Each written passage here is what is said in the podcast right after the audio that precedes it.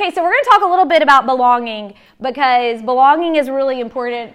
And the reason it's really, really important, this is sort of going to be more about, well, anyway, kind of a church belonging for these kind of age group because we all want to belong somewhere, right? We all crave that. We all crave being known. We all crave being a part of something. Um, and so belonging really means that, like, we are part of this church family. And so, as much as we want our children to grow as little individuals that love Jesus, the reality is they are part of God's special family. You know, they belong here.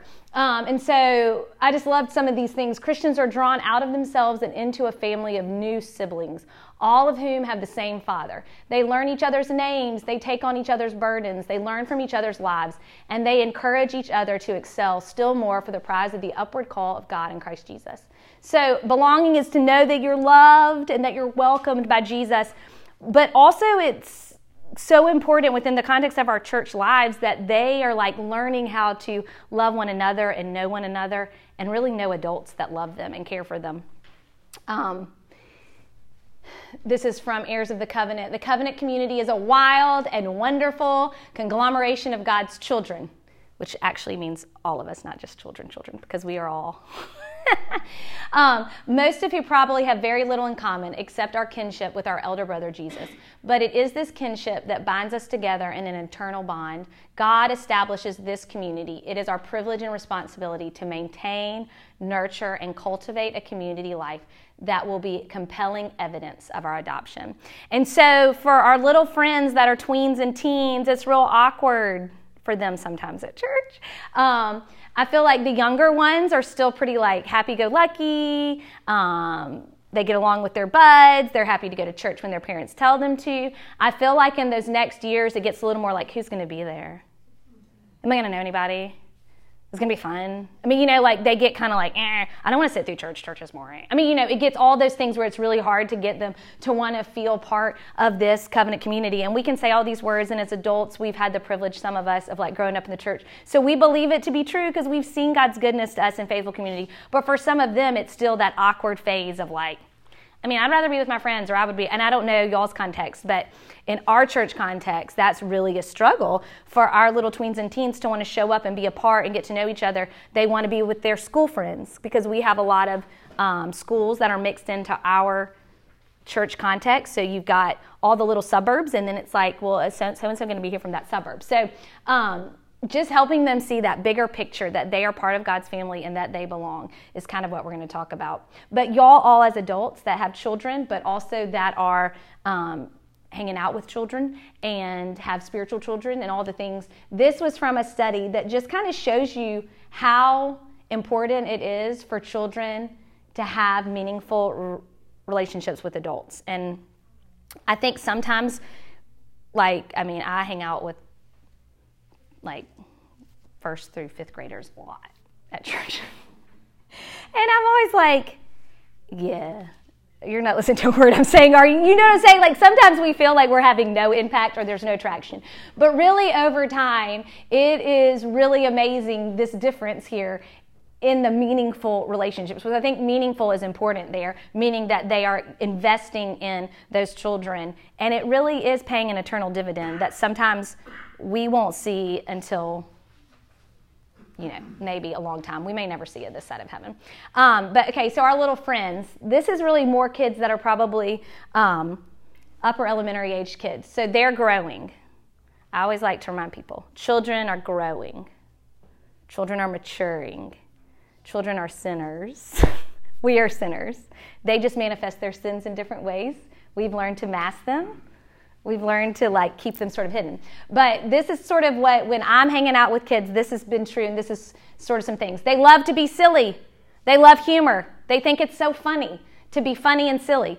They sort of love competition, and I will say in teaching and hanging out with kids, competition is usually um, an easy thing to go to. Competition does not always encourage learning. So that is like kind of a hard thing, but a lot of times they love to be competitive with girls versus boys. They kind of they kind of are getting into that. Um, their little bodies are changing, especially when they're like nines and tens and eleven and twelve and thirteen, and so that can be awkward for them. That can make them feel uncomfortable and insecure. They're navigating te- teams and friend groups and tryouts and technology and who has a phone. I mean, their their their little minds are having to handle a lot of things going on. Um, friend groups, especially in those age groups, I feel like start to form, especially like once they're in the middle school age group. And that is like a hard thing to navigate. Um, they're probably wanting to push boundaries. Like we laugh, our little church on Wednesday nights, our fourth and fifth graders, I get tickled because I'm always like, can y'all, can y'all please just stay in the rooms we've asked you to stay but they're always like wandering off. They're like, oh, we're just going to get water. And then we'll find them like down in a classroom somewhere. I'm like, no, no, no, no, no.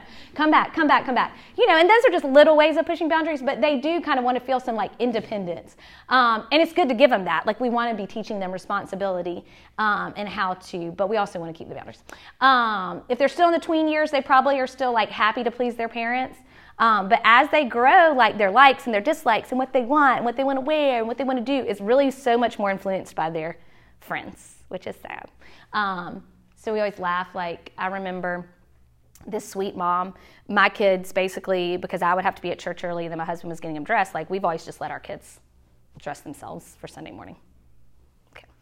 So it was the coldest day in January, and Pearson and Philip, my two boys, come in in short sleeve shirts and flip flops. It, it was li- this was like I mean a couple years ago, but literally the coldest day of the year. Okay, and this sweet mom, who didn't really realize they were my boys, she comes like walking in. She was like, I cannot believe it. There is a, there are kids out there, and they're wearing short sleeves and flip flops. And I was like, Oh, those are my kids. And she goes, Oh. And and then like her, you know, kids are like perfectly like with bows and lace and like knee socks and like sweet little corduroy pants buttoned up down the back, so beautifully groomed. And I was like, Oh yeah. She goes, Oh. So there's a day where they they dress what they want to wear. I was like, oh yeah. I think it would be a lot easier for you if you chose it now. I'm just kidding, but like, I'm just teasing. The, her kids are precious, and I love. But it just made me giggle that she was like, "There's these kids, and they're in flip." I was like, "They're my kids." But you know what? Daryl's like, "Get your clothes on. We're going to church," and he's like, "Get in the car. We're going." So I thought that was kind of funny. So that was just a battle we chose not to pick, but they, you know, whatever. They wear what they want to wear now. Um, and then they also, this is the thing about kids, they can study the Word of God. They can learn and they can grow, and they are amazing, and they can think critically about things. And I really think sometimes we think they can't, but they can. They can do so much. And I laugh about this because we'll get to this a little bit because relationship is very important. Our fourth and fifth grade Sunday school teacher, we combine them and this is a man named Bernie, and Bernie has taught fourth and fifth Sunday grade Sunday school at our church for 30 years. The um, awesome girl that I'm so thankful for that we just hired to finally replace Sweet Katie, who's been gone for like two years, to work with me is named Sarah. Sarah grew up at our church. She's awesome. Mr. Bernie taught her in Sunday school back in the day when she was there. So Mr. Bernie has taught for a long time. Now, Mr. Bernie has worksheets. You come in, you sit down, and you go to work for an hour. He gets fourth and fifth graders to learn from him for a full hour. Okay? Now, no other phase, no other place that those children go any other day of the week do they learn for a I mean like I'm like Bernie. Adults aren't doing that. Adults are getting coffee and visiting and then sitting down and learning for like 20 minutes. They've already sat through worship. So sweet Bernie and I have gone back and forth on this. But this is what I'll say about Mr. Bernie. Mr. Bernie's got them with their Bibles out. They're learning how to look up scripture. They're writing down. They're answering. I mean, they are learning from Bernie, and they can do it. He's like, they can do it. I'm like, they can't do it. Can we just put a little bit of relational capital in there? I love Mr. Bernie. He's the best. He's an awesome teacher. Um, and then when they get to be that teenage years, they might start to question things. They, I mean, they've been, you've taught them all these things and you're like, you've grown up in the church. But like, honestly, again, this is where we have to trust the work of the Spirit in their lives, right? Like, it's got to be them taking hold of their faith. And um, so I would say keep bringing them to church though. But obviously, you know, they just can really think and dig deep. So, how do we build belonging? Y'all are going to get tired of me saying the word listen, but um, listen and learn from them. Um, adults asking children, and this would be any child in the church it goes so far when an adult leans down and looks at a child in the eye and says, hey, you know, gets to know them, remembers things about them, goes back and talks to them about those things. Creating a safe environment. So, whether that means at home, we're making it like we talked about a little bit earlier, like a safe space where they always feel like it is okay for me to come and say, hey, I did XYZ, and to be received with grace. And then in a church context, it means safe, that we choose people to be around our children that are safe. We have boundaries. And we also create environments where kids are safe from other kids, right? We don't want to open up a space where other kids are going to get teased or where we're allowing people to feel uncomfortable or making people feel like they can't share. Now, you can't always do that perfectly, but we want to create environments that are safe and nourishing for flourishing. And then also, we want to pray with our kids and for our kids. Um, my, I love to hear kids pray. Like maybe one of the sweetest things is we kind of all gather and for Sunday school, and um, at the end we let the kids pray for different missionaries. And I love to see who raises their hand, and I love for them to come up and pray in front of the whole group. And I cannot tell you how many parents, when they hear that, their hearts are like melted just to hear the little sweet prayers of these children. And those are really more like first through third graders, but just giving them the opportunity to pray in front of their friends. And then when they give you things to pray for, pray for them out loud with everybody so that they're seeing that you are um, praying for them and that you care about what they've said. And then teaching the word. Um, I love, I love, love, love, love, love, love, love, love, love, love, love teaching um, Bible study. I love teaching the word to kids. I love talking about the word with kids. I love it. Um, and I think it is like hearing of the word is what we know transforms lives. It just is. By the work of the Holy Spirit, by hearing, is what transforms lives. And the Word of God does not return void. And so, in all the ways that we share the Word, like I said, we may never see on this side, you know, or like when they're in our midst, the things that that is going to grow and produce in their lives.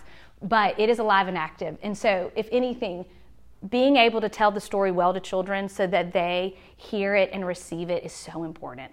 Um, and so, just to be able to tell them and just, if you think about the way you were taught when you were little, um, my mom and I have this conversation all the time because we so grew up, and me maybe less than her.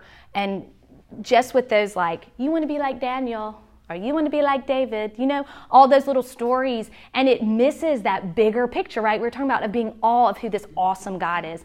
And even now in women's Bible study, we've been teaching Judges at Covenant, and I get so tickled in like the women's Bible study group because they're just so funny because they get so stuck on the characters in the story. And I'm like, we need to take our eyes off the character and look at what God's doing. So, just being able to teach our kids that because we don't just want to teach them how to be good people, we want them, like Stephen was saying last night, to be transformed. And then remind them who they are in Christ, okay? Every time we're with our children, we have such a beautiful opportunity to remind them of who they are in Christ. The world tells them a million different things.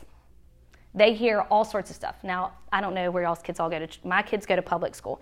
We we have to talk about a lot. They are around a lot of people that do a lot of things that are not not good. so we talk about that a lot. But this is the thing. I want my kids to know who they are in Christ. I want them to know that they're a new creation. I want them to know all the benefits that are theirs in Christ. And so, our children that are with us, that are in those ages, for them just to already be so rooted in that is so important. And so, we have that opportunity to constantly be reminding them of who they are, of what they were actually created to do. What? To know and enjoy God, to glorify Him. You know, those are the things they're created for. And I think just reminding them. And then serving alongside kids in church helps them feel like they're a part. Um, and I think this is hard. I feel like a lot of families, my, my own family, struggles like with this too. But um, we were having a conversation, and Robbie, our pastor, asked me, he was like, "What's the thing you're most looking forward to coming up the next couple weeks?" And I was like, "Honestly, the thing I'm looking most forward to is we have these friends. This is not through our church, and they put together this huge like service project where you get to shop for kids." They've like adopted one whole housing project in Birmingham. We shop for the kids. We wrap all the stuff up we don't wrap it up, we put it in bags, but whatever. We take it down, we sort it, we set it all out. But it's like, you know, a whole thing, right, around Christmas time. And I was like, you know what I'm looking forward to the most? Is going and doing that with my kids, alongside my kids, where I'm not in charge, you know, like not at church, where normally, again, you're going to Bible study, you're going to serve, you know, because I'm there. Um, y'all are like, she has a black heart. Why is she talking to us? But um, anyway, but so like, I was like, that is what I'm looking most forward to, is serving alongside them because I love seeing them serve. And my, um, just seeing kids serve really helps them feel ownership. And I'll tell y'all some more stories about ways to do that. So, what are some practical ways that we can build belonging? So, we want to cultivate relationships. We want to be intentional when we talk about building relationships. Again, don't just be the rock that's sitting there. Really think about ways you can be intentional. Teach intentionally, um, partic- help them participate, and help them contribute in the life of the church. So, let's talk about that. So, consider how we cultivate relationships. Um, I gave y'all the example of Bernie right? He brings the fourth and fifth graders in there and he is teaching at them for a solid hour. Do they get good time in the word? Yes. Did I have to be like, Bernie? That's like the one hour that we have to sort of help them get to interact with each other and get to know each other, besides the ones that come on Wednesdays and the ones that come on Sundays, nights. But you know, that's like the main time that we as people who are investing in them get to get to know them. So anyway, we've gone round and round about that. But to be, con, you know, think about how you're cultivating those relationships. So I love, and this goes back to the listening thing. I love to create opportunities where they're having to share about themselves and people are having to listen, whether they have to repeat it back. They love to play this game where we throw shoes in the middle. I mean, so cheesy, but they would beg to play the game. You throw a shoe in the middle, you pick someone's shoe, you answer a question. Like, there's one question, and whoever shoe you pick, they answer it.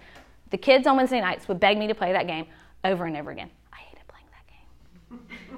it took forever because they didn't want to pick a boy's shoe. They only wanted to pick so and so shoe. I wanted to just pick a shoe.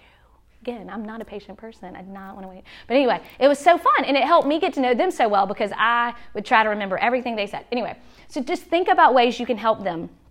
The other thing in those little age groups is like to help them also learn to like listen to their peers and how they can like really get to know peers. And I feel like that's going to be a struggle because so many people are so glued to their phones. Hopefully none of those younger age kids, but the older they get, they look at their phone like I said, praise God that my son did not have social media for a long time, but a lot of the kids in our youth group that were with him did. And I can remember one day our um, youth leader being like, Pearson can sit there and talk to people that are different than him and listen and engage them in conversation. And she was like, better than most people. And she was like, and I really think it's because he doesn't have social, I mean, like, he doesn't have a reason to be on his phone. Like, because he didn't have anything. And I was like, well, praise God for that. At least I'm staying my ground. I mean, still, we ended up having the fights about it because I was like, oh no, Sarah told me we did a good job. So I'm not going to give up on that fight, sir. But anyway, you know what I'm saying? So, but just like that, helping them to learn to value people, to see dignity in people, to see what it's like to listen and be reciprocal.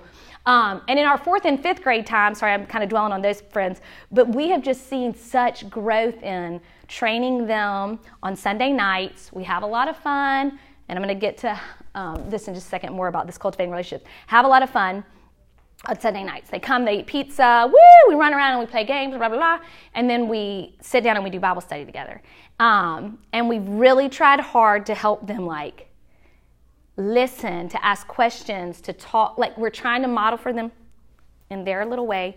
And so we've done this for two years now. And the youth group, for the small group kids that have done that for two years and then gone on to youth group, they're like, it has been the best small group start we've had because they've been learning how to sit and listen and talk about God's word and listen to each other and pray and do things. Now, we've done that on like the most micro level. Like it wasn't deep, it wasn't like, but it's neat to see how that like investment there and us striving to do that is sort of starting to pay off some dividends in the way they're able to interact. Now, again, intentionality with how we um, cultivate relationships. We've also done that really poorly. On Sunday nights, like they're coming to eat pizza, and a lot of the kids all know each other, so I'm just like, oh yeah, let them play basketball, let them run around, whatever. Well, we had a new girl come, right? She didn't know anybody.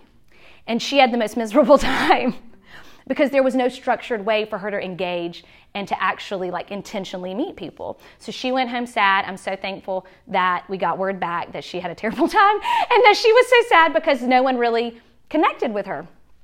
Um, and so the next week we had to be intentional. We had to rethink like what is a way we can make sure we're all interacting. So what do we do? We had a scavenger hunt where we put all the girls together, so they had to stay together. We had to think through. So when we're thinking about relationships, and she's come back ever since, and like she's started to bond with. I mean, it's been great, but it's one of those things that like they they just don't know how not to to just gravitate to themselves because we're all insecure and we all just want to be with like who we know. And so really trying to help them get that bigger view of that we're all we're all here together as part of God's family. You may not be best friends with so and so, but we can all sort of interact with one another. So just thinking about that. The other thing is, um, and listening to them because they know what they need to cultivate relationships. There's this other sweet little girl, and um, our kids love to play dodgeball. I love to play dodgeball until they cheat. They are cheaters. all of them are cheaters. I'm like, you are cheating in the house of the Lord. You are out. And I think it really hit me. You are out. Get out. Okay. So anyway, we play a lot of dodgeball. They love it. They crave the dodgeball. I'm like, not everyone though. So we had some rainy nights, and so we couldn't go outside and play whatever. So we're like, okay, dodgeball. So the first week, dodgeball hit. They loved it, going hard at it. Second week, um, still pouring down rain, so doing dodgeball. Well, sweet Catherine, this little girl, she's awesome. She was like, I hate dodgeball. And I was like, well, why do you hate dodgeball? She was like, I miss the games and they were the games where we played where you actually interacted, right? Because she was longing for that connection with people. And in dodgeball, she wasn't getting it. And I'm like, okay. So I was like, how about this? The people who want to play dodgeball, we'll let them play dodgeball because let's be real, the boys love dodgeball. They love to just, they love it. They're also the cheaters. Um, so they're, they will not give up. So the, so the boys play dodgeball. I was like, you know what? I need, we, and I was going to do this. I was like, can you help me? We're going to gather up supplies and we're going to make um, watercolors for me to take to my granny's little nursing home order. So she was like, yes. So Catherine and I went and got the supplies, and all the girls sat around and they painted and they talked. And so it helped her what? Connect with people over something. But you know, again, if I was the rock that just wanted to sit where I was, I would have been like, nah, we're playing dodgeball. That's what we got on tap tonight, love. So I had to listen to her and be like, okay, yes, I see what you're craving. You're craving that connection because you want to have a way to interact. And so that was a way for me to think outside of what, what we had planned and be like, we're going to do this now, which it was great. Okay, so consider how we teach intentionally. So, like I said, I, Bernie, I'm going to go back to Sweet Bernie. Here's the deal with Mr. Bernie. He may sit there and do that on things, but Mr. Bernie, at the end of every lesson, has a beautiful story from his own life or from a friend's life of God's faithfulness. He always shares that story every week. They talk about that story. He puts it in his lesson. Um, occasionally, I have to watch Mr. Bernie's stories because Mr. Bernie's old school occasionally his stories might have to do with people oh doing of drugs. I was like, okay, Mr. Bernie, they are in fourth grade.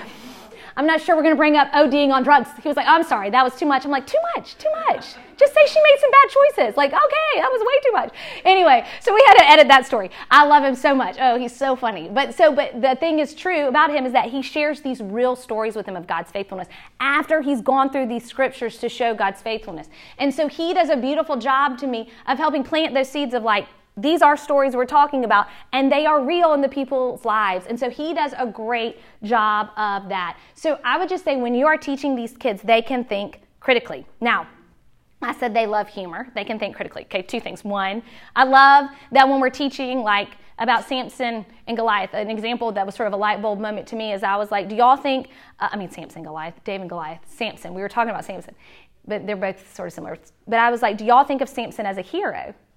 To the fourth and fifth graders. And some thought he was, and some thought he wasn't. And so then I was like, okay, well, let's read what it says and talk about it and see what we think. But it was, they were able to think, like, then they were able to kind of go back and forth and think critically about whether Samson was a hero or not. And, you know, so it just is neat how they can think and they like to think. And so when you're teaching that little age group, really let them let them be involved in the teaching engage them in what you're talking about um, you know, I love to get them to write things or make lists on the walls about what they're doing or to move around.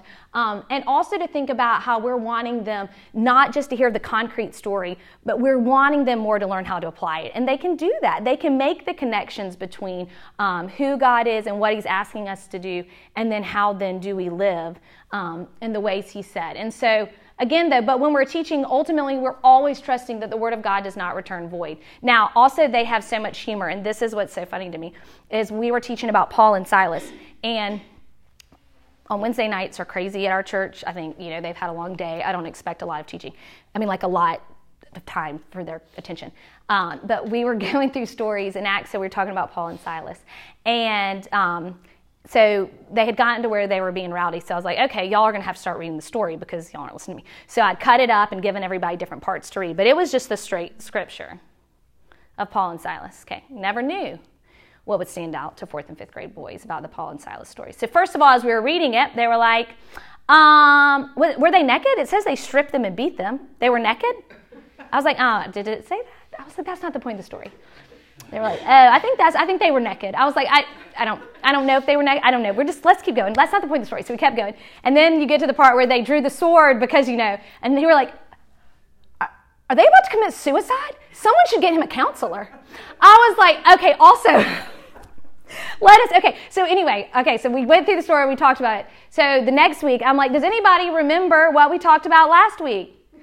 Yes, we talked about the guy that was going to commit suicide and that they were naked in jail. I was like, that is not actually at all what we talked about. But anyway, all that to say, they are funny people, and I was like, I mean, it's what we talked about Saturday, but it just makes you realize that like they are listening. It's just what stands out to them. Um, but I do love them, and they are hilarious, and they do keep me on my toes.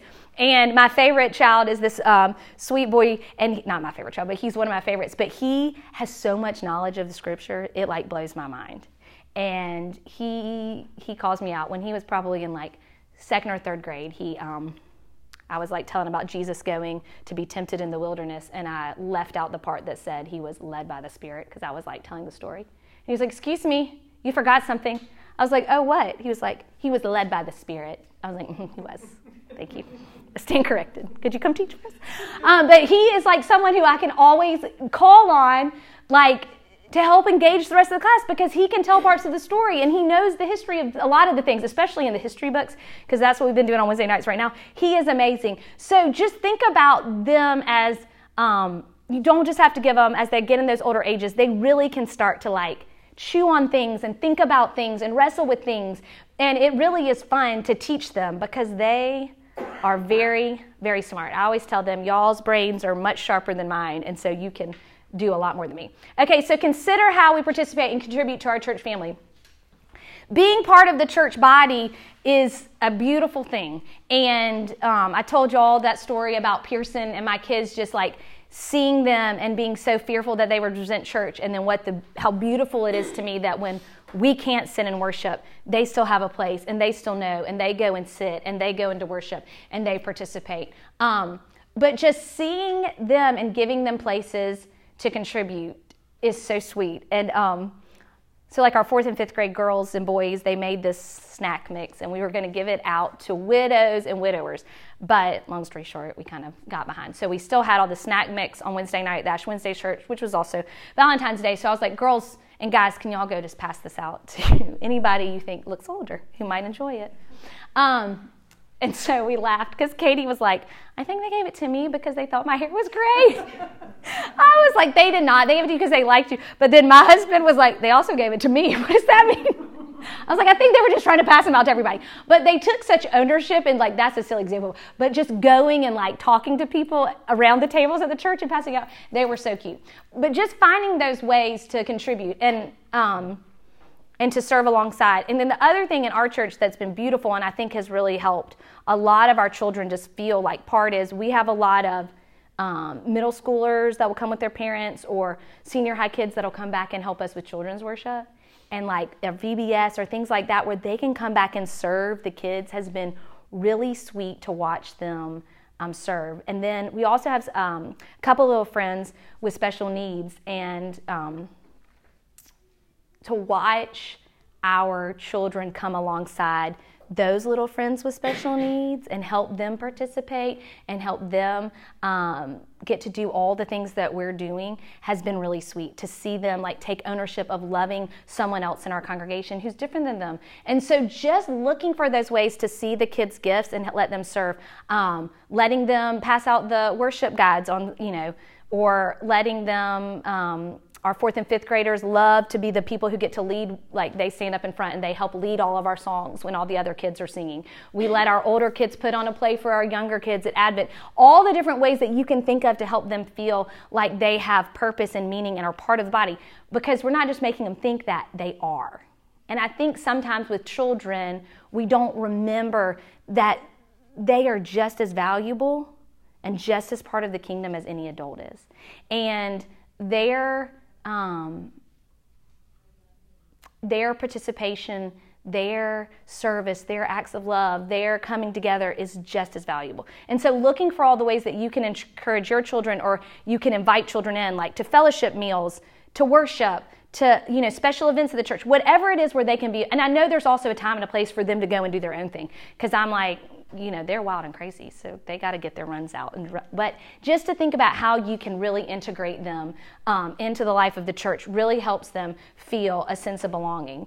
Um, okay but there are a lot of barriers to this which is just the reality. Kids are insecure.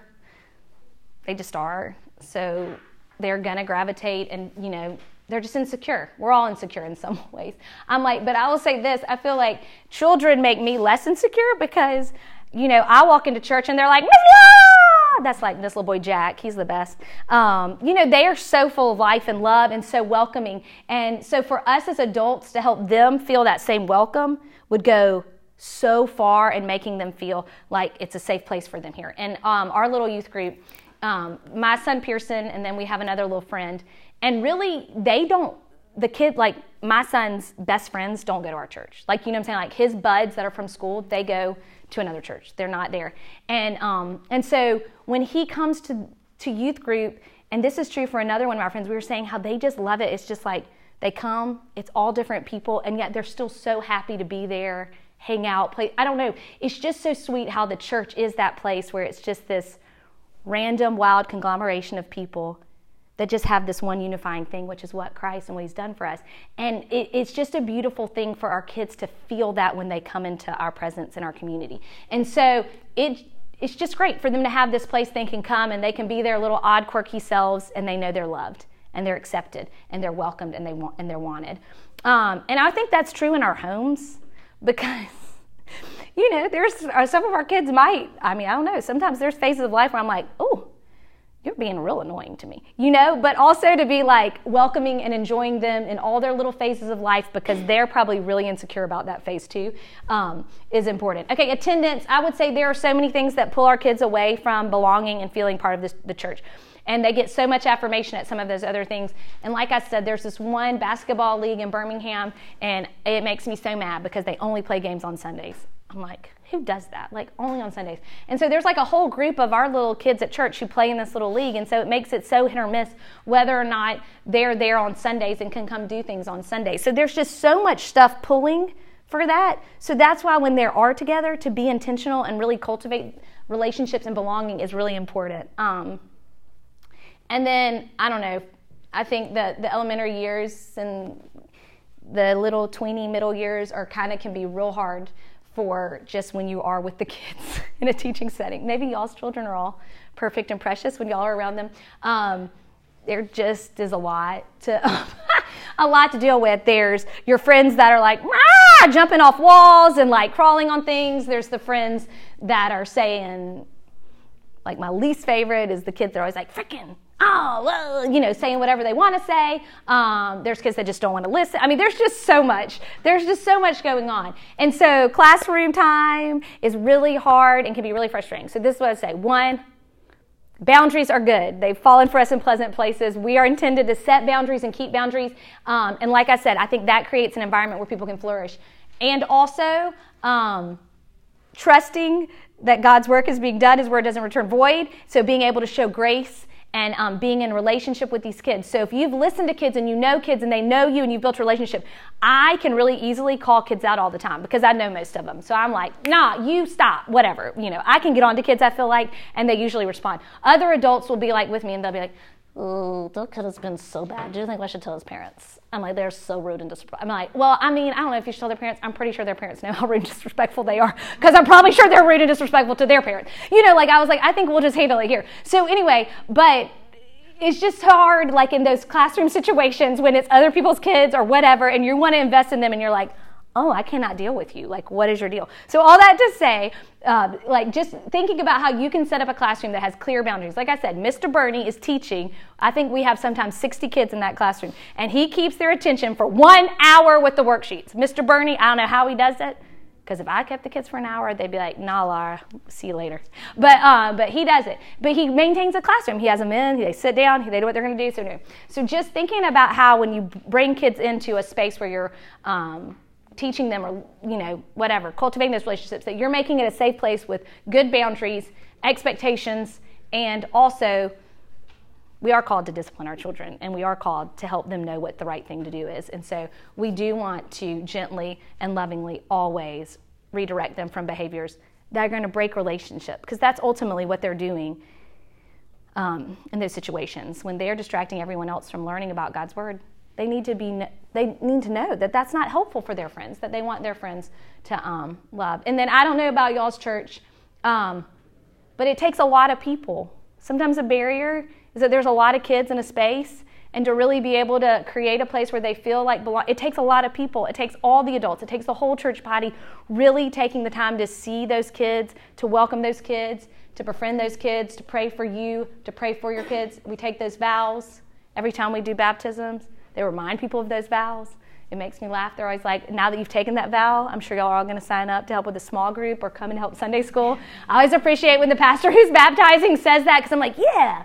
I mean, unless you're going to be a bad volunteer. I'm just kidding. Just kidding. All of y'all would be great. That's what y'all hear. Um, so anyway, all that to say, like building belonging, it does take people. Um, and I don't know. I just am like sweet, precious children. Now, this is my. I have two more things I'm gonna say really quick. I'm not gonna read y'all this whole story, but basically, this was an article I read about Bryan Chapell talking about a Sunday school teacher, and I just adults like i don't think we realize the impact we can have on children's lives. Does that make sense? Like i just think we underestimate that as older, like as adults, that us showing love to a child goes so far. And y'all can probably look back and think of the adults in your lives that invested in you and that um, maybe the reason you're still in church today. But I just loved this story and what he um, said that I just simply have the privilege of telling you that there was a man named Mr. Jean who befriended a child named Bryan by greeting him, writing him, not forgetting him, praying for him for many years. There have been more able scholars and more powerful preachers along my course, but no one has been more influential than the man who really taught me. Um, the effectual, fervent prayer of a righteous man availeth much. So just I just thought that was so sweet. It was just his third grade teacher who just kept pursuing him. And to think that, you know, Bryan Chapell now has faithfully walked with the Lord and served for a long time. Um, so, and then again, in all of this, belonging and all the things, really what we're saying is that God is faithful, right? Being part of his covenant community um, is faithful. And he's the one who will sanctify us, he will sanctify our children completely um, because we believe that the promises are for us and for our children. Um, and so he's the one who will do it. And so we can really trust him that in all these little efforts that we mess up all the time, he's building in our children a love for him and for his church. Um, and that he's the one who's holding them in his hand and nothing's going to snatch him out. Nothing. So, anyway, does anybody have any questions about that? Sorry, y'all, I'm really like spastic. I didn't mean to talk at y'all so much again. I do like that about rituals. You're right, because children know those rhythms of like what to expect and when they're going and what's going on. Okay, if y'all have any questions, y'all might probably have lots of questions because you're like, she's crazy. If y'all want questions for the Q and A thing, they told me to pass these out, and I did not do that. How old is Mr. Bernie? Mr. Bernie is 65. I could look it up. 68. 30 years. Isn't that amazing? He is the best, and he is so funny because he loves missions, and so um, like our missions festival is coming up, and he um, so he's been like, "Did you get me a missionary to come just to my class? Did you get me a missionary?" And sadly, this time we don't have as many missionaries to come, so I had to be like, "No, I'm sorry, Mr. Bernie, I did not successfully get the missionary to get to come to just your class." And he was like, okay, but I was like, but, you know, I always have to miss, I'm like, but um, you can come into the big room and we're going to have a panel or whatever of people that have gone on mission trips from our church. And he was like, great. And I'm, ass- I'm assuming there'll be a time of worship as well. You know, like Bernie is like, I'm like, yes, there will be Mr. Bernie. We'll sing some songs. So Mr. Bernie is the best. He's awesome. We had to, so our fourth and fifth graders have been like in this room, this big room that's really the chapel room. That the, and, and there's benches for preschoolers and for the longest time we just were like using the benches as preschool like was their desk so they would just sit on the floor which he really liked that because it was the biggest room but anyway, long story is we needed that room for something else. And so, and I really wanted the fourth and fifth graders to feel a little more like like a little different from the preschool space because we have a school, so we share all the space. So everything looks like a preschool. And so we got all these bean bags and like soft chairs and clipboards so they could like sit. And Mr. Bernie was like, oh no, it's not gonna work. And I was like, oh, but Mr. Bernie, it's gonna be so fun. He was like, oh no, it's not gonna work. So I was like, okay. So we compromised and we have like tables and then the the bean bags and they use the table anyway. So they have desks, but they still have the bean bags. But they love the bean bags. The bean, they love the bean bags. They love the squishy chairs. But it's like a, a both and, you know, because like for what Mr. Bernie was doing, he was like, I can't have them rolling around. I'm like, I feel ya. They do roll on those. I have to be like, all right, everybody get your bean bag, sit down. Nobody else can move until I'm done talking. Because, you know, they will like wrestle and like beat each other with them. But anyway, so sweet Mr. Bernie, he's the best. He's the best. And we have lots of faithful teachers like that. Mr. Bernie's just the one that gets the most examples since he's done it the longest.